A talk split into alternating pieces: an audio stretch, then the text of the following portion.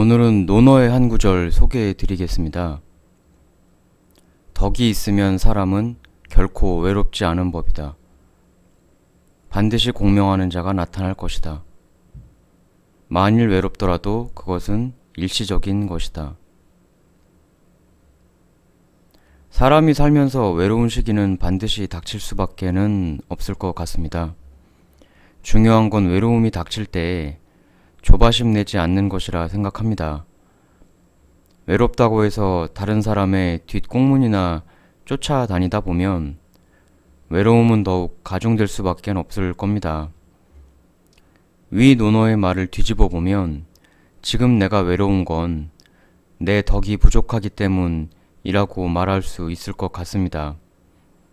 다른 사람의 인정과 사랑을 갈망하지 말고 그저 묵묵히 나의 능력과 인품을 길러 나가다 보면 언젠간 외로움과 작별할 순간이 반드시 찾아올 것이라 생각합니다. 다음에 더 좋은 명언 가지고 오겠습니다.